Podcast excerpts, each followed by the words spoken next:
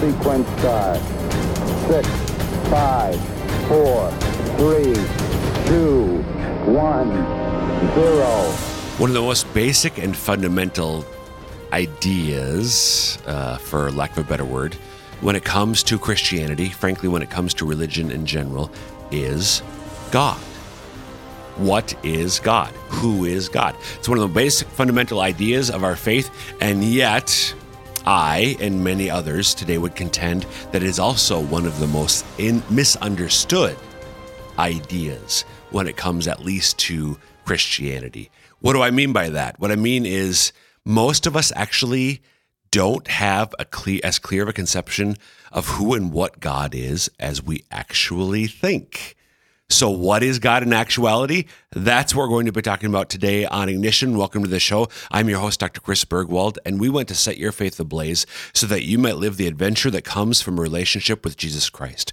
Before we get into today's topic, we want you to know that we love listener feedback. So, if you've got questions about today's episode, or if you have ideas for future episodes, please contact us. The easiest way to do so is by email, and the address is ignition at sfcatholic.org. Again, ignition at sfcatholic.org. Uh, I'm joined once again, two, weeks, in, a weeks row, by my one time regular guest co host, uh, Renee Kranz. Hey, Renee. Hello. Renee, we talked joke la- well, we didn't, it was true. You you you took, a, as you described it, a bit of a hiatus. yeah. Um, but you I were really- back last week. We were on a break. a little break. we took a break, but now we're back. The, Wow. the band's back together again. Ready With no go. good songs. You uh, you were you were uh, unusually quiet last week, so you just attributed Well, that. you to were just really doing on a roll. You were on, I, I was on a roll. I'll try not to be as quiet, but I just I hate to interrupt you oh, when you're on a roll. since when? okay, that might be I true. mean, why are you so different, Ignition, than the way you are the rest of our working Oh, you relationship? you wish I was less different. I probably or yeah. I Uh, wish I was actually more different. More like Ignition in real life, maybe. Uh, maybe yes. Maybe. Am I nicer? I don't know. Uh, Well, I kinda can be like, more I like the feisty crayons. Yeah, Come on. yeah. Um, so you didn't know what we are going to talk about today. No. What'd you think about my opener? I'm intrigued. So Because now I'm wondering if what I think God is is wrong. heretic, get the pitchforks. um, I oftentimes in ignition. I, there, I don't know how many times I've wanted to use as the title, and sometimes I have. I've wanted to use as the title for an episode of Ignition. Uh, one of the most well-known quotes from one of my favorite movies ever, The Princess Bride. Renee, have you seen The Princess Bride? I have not, but you know you share that with Aaron Rodgers. How does that make you feel? You know, it's fine. I mean, as long as we're not sharing the psychedelics, I'm okay. Right, right, right. Uh, I'll share the the, the movie uh, move, favorite movies You might have to be on psych. I can't even say the word. psychedelics. yes, to watch that movie. Uh, oh, No. no, you do. Not. You've never seen it. I've seen parts of it. I've never seen it from beginning to end. So there's this there's this character Inigo Montoya, uh, and uh, his probably mo- like the line he says above all is, uh, "Hello, my name is Montoya. You can my father prepare to die." Um, it's the line he's going to, and then spoiler alert, does say to the man who killed his father Right. when he finally finds him. Uh, but probably the second most quoted line, maybe it's even actually quoted more, even though he only says it once. You keep using that word. I do not think it means what you think it means. that is definitely more Right. quoted. Yes, You've never you've never seen the movie, but you know the line. I do. You mm-hmm. keep using that word. I do not think it means what you think it means. Now, Casey, have you seen The Princess Bride? What? It's not. Have you seen should any bits stop or pieces? this episode right now and go Cut, cut. watch. No. Okay, so have you seen any bits or pieces of it, Casey? Uh, no, no bits or pieces. Okay. Well, How is the communications office supposed to relate with regular people if you've never seen The Princess Bride? Anyway, this is a whole nother tangent we don't have time for. Right. I'm trying to talk about God Yeah, and we're stuck on. Princess Bride. Um, one character keeps using the word inconceivable. And at a certain point, Inigo says to him, You keep using that word. I do not think it means what you think it means. we use the word God all the time. yes, we do. Uh, but it is my proposal that it does not mean exactly what we think it means. Okay. That the real God, if if when we come to understand the nature of the true God, when we which we will ultimately, every one of us, everyone, everybody listening or watching to this episode right now, you and I and Casey, one day will come um, to know, not completely, but we'll have like our uh, the, the, veil will fall away, the scales will formalize, and we'll, we'll we'll quote unquote see God as He truly is, and we'll realize, oh, oh, I was kind of wrong. and not enough. So I want to be I was clear. say, will we be will we be okay with that? Uh, well, I do it depends, guess it how depends on which wrong way we you're were. but for, for, let's let's take us as just we're, we're- as Catholics, Christians in general, uh, people of biblical faith. I think Okay. like what we what we know of God from Scripture, uh, we've got a pretty good idea of God. But there's another le- level, another layer, or whatever. There, there's there's uh yeah. Think of like um the, the, off the coast of an ocean you've got the the what is it the the the continental like it's sh- it's shallow for a while and then it goes deep. What's that called? The shelf? the shelf. Thank you. The shelf and then it goes like miles Right. deep.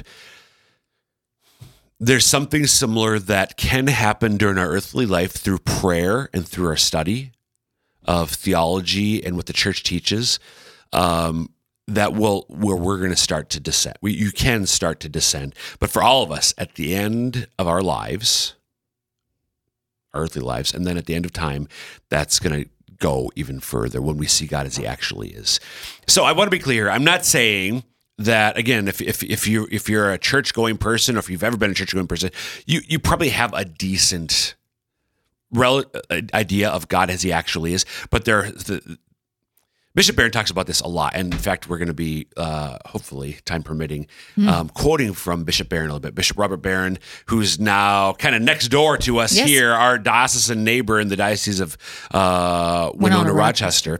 Uh, Bishop there now, uh, priest originally from the Di- Archdiocese of Chicago. Uh, Bishop Barron talks a lot about how you need to have an adult faith. And I, I've said this for a long time too. Um, my my longtime role with the diocese director of adult discipleship and evangelization the faith that i received when i was in first or second grade or 10th grade or 11th grade is not enough to serve the intellectual needs frankly of a 40 year old Right. what works for a 10 year old doesn't work for a 50 year old Right. so we, we do use simple concepts when we're children because our minds are immature. Mm-hmm. But as we become adults, we need to put our big boy pants on and come to understand in a deeper way what our church teaches, generally speaking, but certainly uh, when it comes to God. Yeah. I think a lot of people don't even really think about that. I agree. Yeah. And I listen, You just go along going to church every Yep. Sunday and And also, as somebody who has a doctorate in theology, there are ways where I mean, what we're going to talk about today. Um, I, I I get to every couple of years with a particular group. I, I get to do uh, an in depth teaching on the well, relatively speaking, an in depth teaching on who and what God is. Relatively, we're we're talking about sixteen hours. But Renee, I'm telling you, uh, we could spend a lifetime of study on the nature of God, and it would we, we'd start to descend into the depths, and it, it's just so literally awesome Mhm. when you become aware of the nature of God. Okay, Okay. all right. So I, I want to begin by just looking briefly at Scripture. So um, Exodus chapter three, we read second book of the Bible, third chapter, Exodus chapter three. We read about Moses and his an encounter with the burning bush. yeah. So I don't want to take time to read it, um, but but what's the what's the synopsis? What's the summary version of the story, insofar as you recall it? Oh, well, uh, Moses sees a burning bush. He knows it's God somehow. God's speaking to him. What's Um, weird about the bush? Do you remember? It was not being consumed by the fire. Mm. So, uh, of course, that was a little freaky for Moses. Mm-hmm. um, I don't remember That was when he asked Moses to go free his people. Yes. Is that right? Yep. Yep. So if you read all of chapter three, I was and trying to picture the you- movie you- in my you- head. the Ten The Commandments, right? Um, by the way, Charlton Heston was an awful pick to play Moses. Do you know why? He was probably an atheist or something. no, no, Okay. he's, a, he's, he's a fervent believer. No, uh, Charlton Heston has an incredible voice. right? Moses stuttered.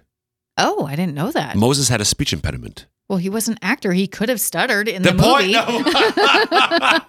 but this is why. So, why, who who speaks on Moses' behalf before Pharaoh all the time?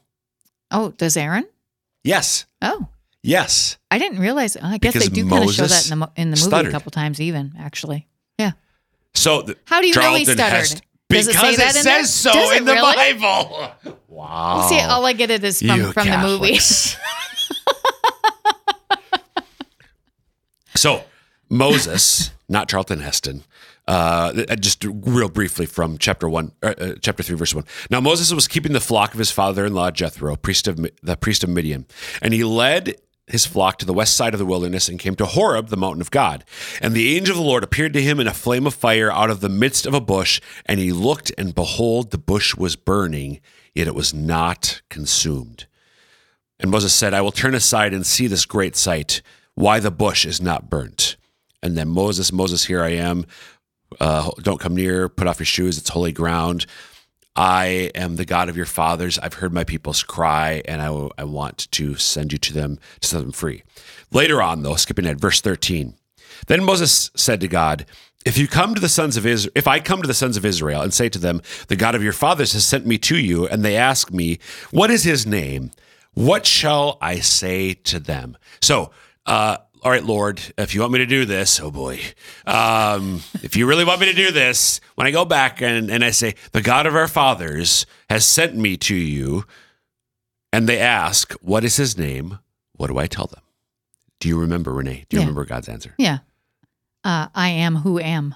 So, and God said to Moses, verse 14, I am who I am. Who I am. And he said, and that, that, that you're, uh, It I depends am on the translation, Yep, depends on the translation. Yeah. And he said, Say this to the sons of Israel I am has sent me to you. Okay. You're Moses. You're talking to a bush that's not burning. It's God. I'm already wondering about myself at this point. Lord, what is your name? I am who I am. Let's take it out of the context of scripture and it's God. hmm You meet somebody. Hey, I'm Renee Kranz. What's your name?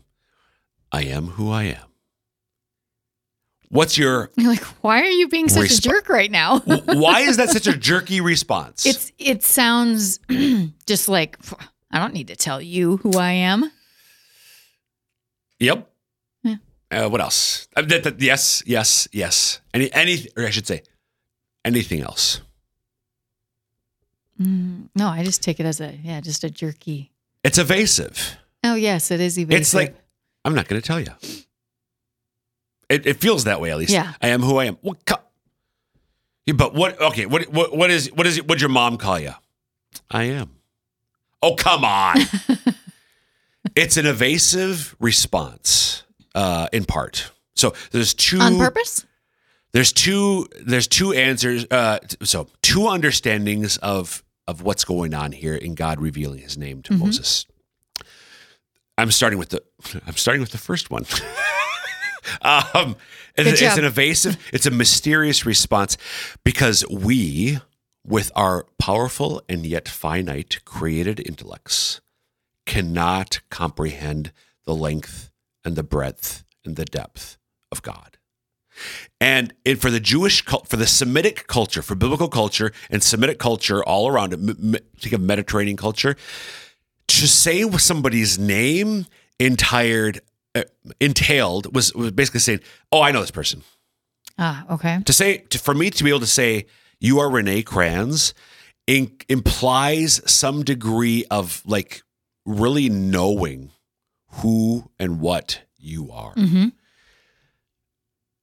And Moses did not know in Right. a, in a way, in a real, in a deep way, who and what God is. Mm-hmm. So i- i- in Scripture, you know, um, when when we read things like "and Adam knew Eve," Oh, right. what's that mean? Usually that he there, there, there they was were husband and wife. there, there, there's there's intimacy. there, thank between you. Like, how do I say this? There's intimacy between the two. They knew each other as Yeah. husband and wife. Um, yeah, this, m- marital sexual love, Right. which is life giving. Um, to know scripturally, to be able to say somebody's name implies some degree of familiarity and even intimacy. Okay. So if I know you enough to say your name, so you didn't just like we just yeah, uh, you know, we, we put print cards with our names on them. Um, but for Semitic cultures, at least ancient Semitic cultures, to know somebody's name implied some degree of familiarity and intimacy, as Okay. I've said a few times. All right, so God by by giving what seems to be an evasive, mysterious answer is just to make you don't know me as much as you think you do. Okay. But second, and and not but and secondly, for God to say in response to Moses' question, "Who are you?" For God to say, "I am," is also literally the truth. Right. And this is where. So you say, I said, you said right. What do you mean by that? Because he is just being. He is existence. So he. so you he are a, you are a well-formed Catholic who can say that. Yeah. What does that mean? I don't. Yeah. See, that's the thing. I can say it because I've heard it and I can regurgitate that. Do I really know what that means? Yeah. And if we stop, if, if we can find somebody who can start to unpack what that means, mm-hmm. Is the hair standing up on your? goosebumps for me right now, just mm. thinking about what we're talking about. So the way, so Bishop Barron, uh, so I am who I am. God is being, as you said, He's mm-hmm. being, He's existence. God is. He is, um, and the way that uh, so Thomas Aquinas has this phrase in Latin that Bishop Barron translates into English: the sheer act of to be itself. Mm-hmm. The sheer act, the pure, unadulterated, unmitigated, nothing else. The sheer act of to be itself. God is isness. I'm a human being. I have the being of what it means to be. My being is human being. Mm-hmm. God's being is existence. It is pure being, unfiltered by anything. My being as finite is sort of filtered through human. If this is filtered through human nature, so it's limited. It's constrained in mm-hmm. human being. God's being is unfiltered, unencumbered, unrestrained. The sheer act of to be itself. He is isness. He's beingness. That's what he is. Okay. All right. Great. All right, I can say that. Then I know what God is. No, no, no, no, no, no. No, totally. So- not.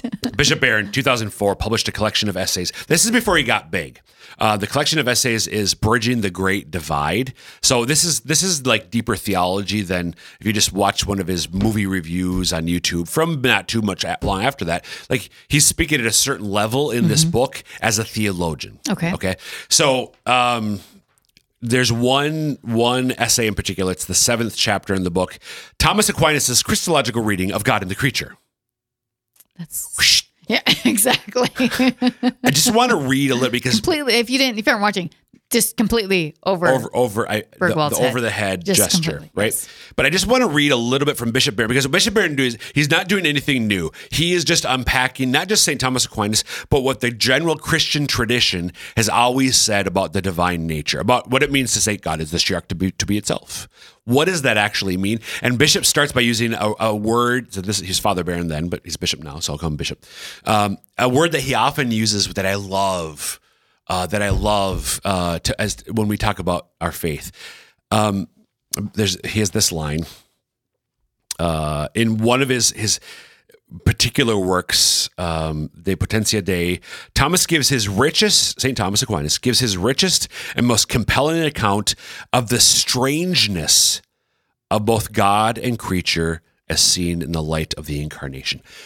God is strange. I was going to say weird, but I'm not describing his personality. Right, right. Like to understand, to actually to start to at a, at a human adult at an adult level to understand what God is.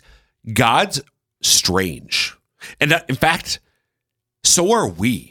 yes.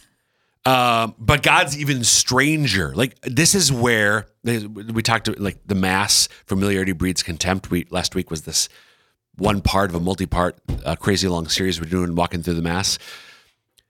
Yeah, as I said in the open, the, the idea of God is like the most basic idea when it comes to Christianity. There's a God, we worship him, right?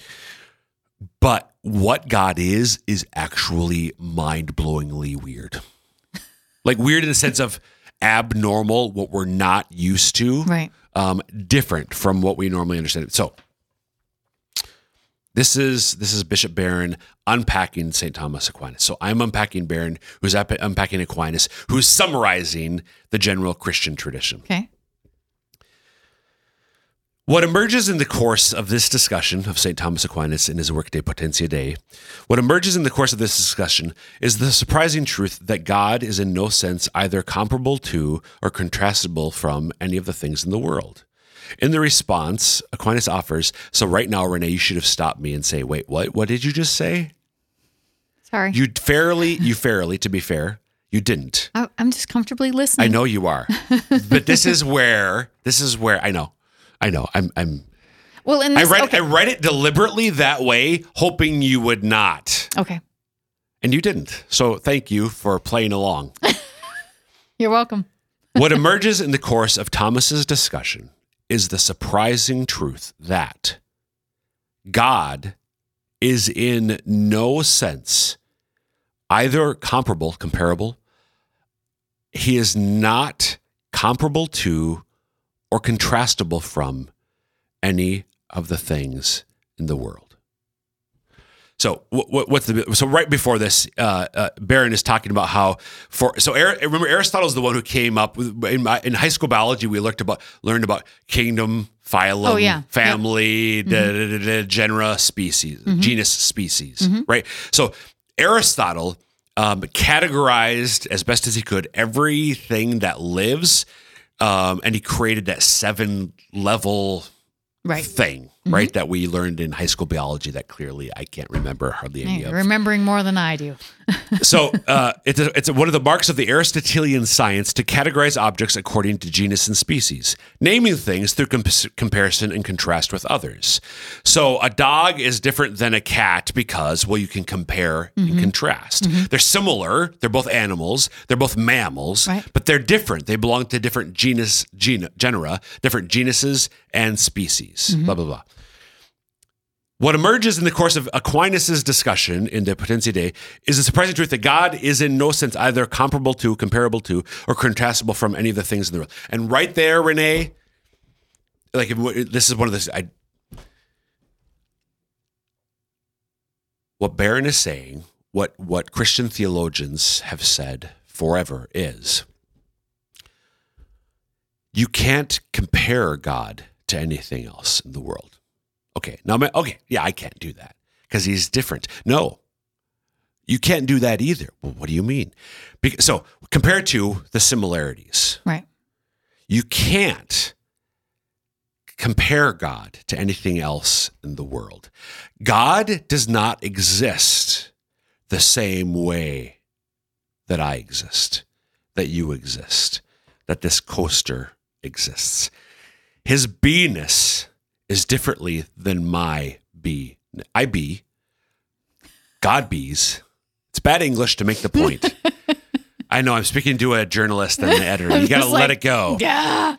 I be, God bees, but we don't be the same way. Right. We be differently. Oh, oh, okay. I'm with. So he's really different. Yeah, yeah, yeah. Or he's not the same. Correct. So he's really different. Nope, can't do that. Well, he's different than. Yeah, but you're contrasting God Yeah. with what's in the world. And what St. Thomas show, shows us in, in a, a really dense uh, work that we're not diving into, and I'm just giving you the slightly less dense, Barron version unpacked. You can't compare God or contrast God with anything in the world, anything that you and I sense, we see, touch, hear, smell, or taste. I can't compare or contrast God with any of that. So let me go on.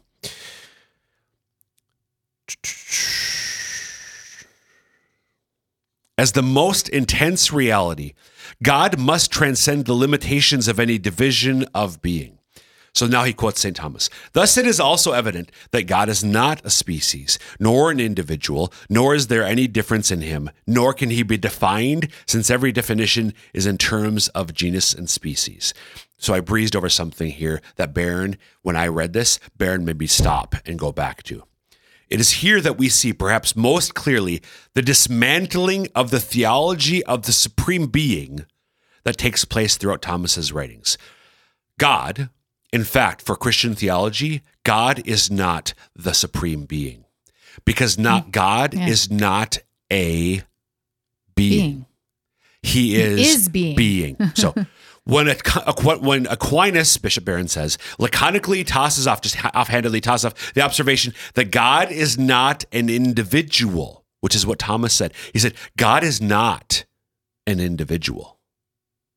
Okay, right there, Renee, like we just plummet. We, we didn't realize it. We're in the submarine that just dropped five feet in two seconds into the bottom of the ocean. Mm-hmm. God's not an individual. Mm-hmm. What the heck does that mean? Right. Because everything we know isn't it this is an individual book this is an individual piece of paper you're an individual human being he's a different individual human being this is an individual god is not an individual yeah God is not God is he's not the supreme being because he's not a being. He is pure unadulterated being. Barron goes on. So w- when Thomas says he announces the radicality of the Christian conception of the sacred, God is not a supreme reality in, above, or alongside of the world. As that reality which simply is, God is prior to any of the splits that characterize less dramatic instances of being. Renee, uh, we there's going to be a part two to this episode. Uh, well, I think there we has to have be. to unpack. So this is mind blowing, folks. Stay tuned for our next episode because we're going to go deep into what this means. Renee, stick around, okay? Okay, folks. That we're up this episode. Watch for part two. But if you have questions about part one, ignition at sfcatholic.org. And until next time, may God bless you.